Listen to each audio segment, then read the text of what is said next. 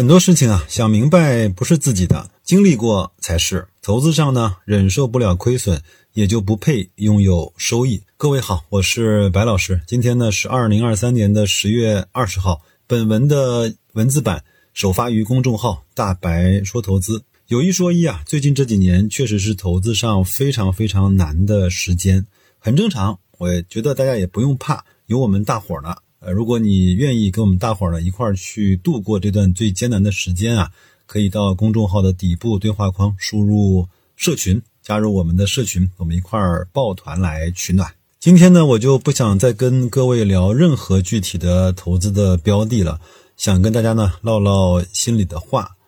呃，我不知道各位有没有想过，人们呢经常对自己的财富啊被偷走特别的关心，特别的警觉。但是呢，对自己啊偷走自己的时间却毫无察觉。我们很多人在做一件事情的时候呢，动机是不单纯的。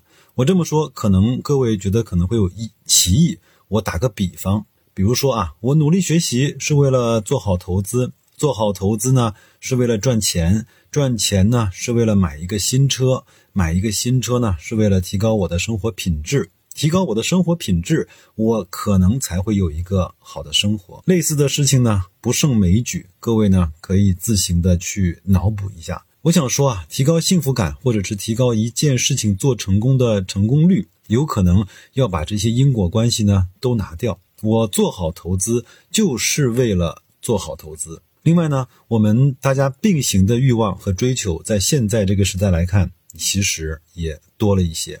我记得以前啊。有人对我说：“你是一个很丰富的人，你是一个精彩纷呈的人，你是一个什么都会的人。”可能是一种褒奖，可能是一种赞扬。但是呢，现在内心告诉我：如果你不能够把一件事情做到足够的好，如果你不能够在单个的时间沉静下来，去专注在你当下的这个事情上，那么其实人生呢，一定不会太精彩的。我前面读了一句话。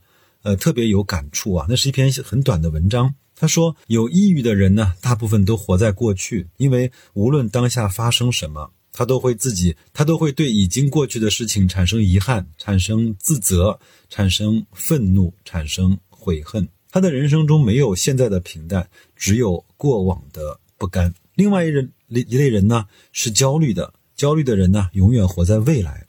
如果他饿了，他就会想：我我如果以后没有饭吃怎么办？如果他吃饱了，他就会想：我下一顿饱饭在哪里呢？打个比方，就像我们公司啊，有一些同事，如果达成了任务呢，他首先想的就是：那我下一个月怎么办？我下一个年度怎么办？我下一个阶段怎么办？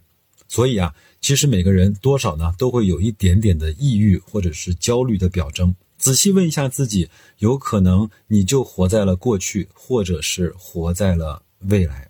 那我们到底应该活在哪里呢？我相信各位应该非常清楚，我们应该活在当下。刚才我说的把欲望减少，沉浸在现在手头做的事情上，其实啊，就是一种活在当下的表达方式。那篇文章的作者告诉我，他理解什么叫活在当下。他说：“我给你端上来一盘你最喜欢吃的美食。”如果你能够平心静气的心无旁骛的把它给吃下去，只享受那个时间点美食给你带来的愉悦，而不去想其他的，你吃得下去，就代表你活在了当下。各位觉得有没有一点一点道理呢？你如果面对今天的，你如何面对今天在你面前的那一份美食？你如何能够专心致志的沉浸在美食对你产生的愉悦中呢？我们再反思一下自己的投资啊，我们是不是给自己设定了一个这样的框框？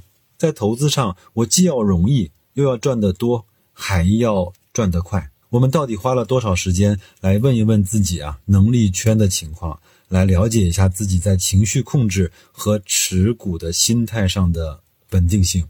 可能这些问题在现在这个比较艰难煎熬的市场，多问一问自己啊。比去受那个新闻的冲击和情绪的影响来的更有价值一些。那今天呢，我们就聊这么多。我也希望在当下这样的一个呃环境里面呢，我们一块儿能够共克时间。我觉得在投资这个事情上，修的不是收益，而是我们的心性。好吧，那就这样，祝各位啊，在周五啊好好工作，周末呢好好休息。咱们下周一啊，看一看那份大白另类估值会变成一个什么样的模样。那就这样吧，再见各位。相信你只是怕伤害我，不是骗我。很爱过，谁会舍得把我的梦摇醒了？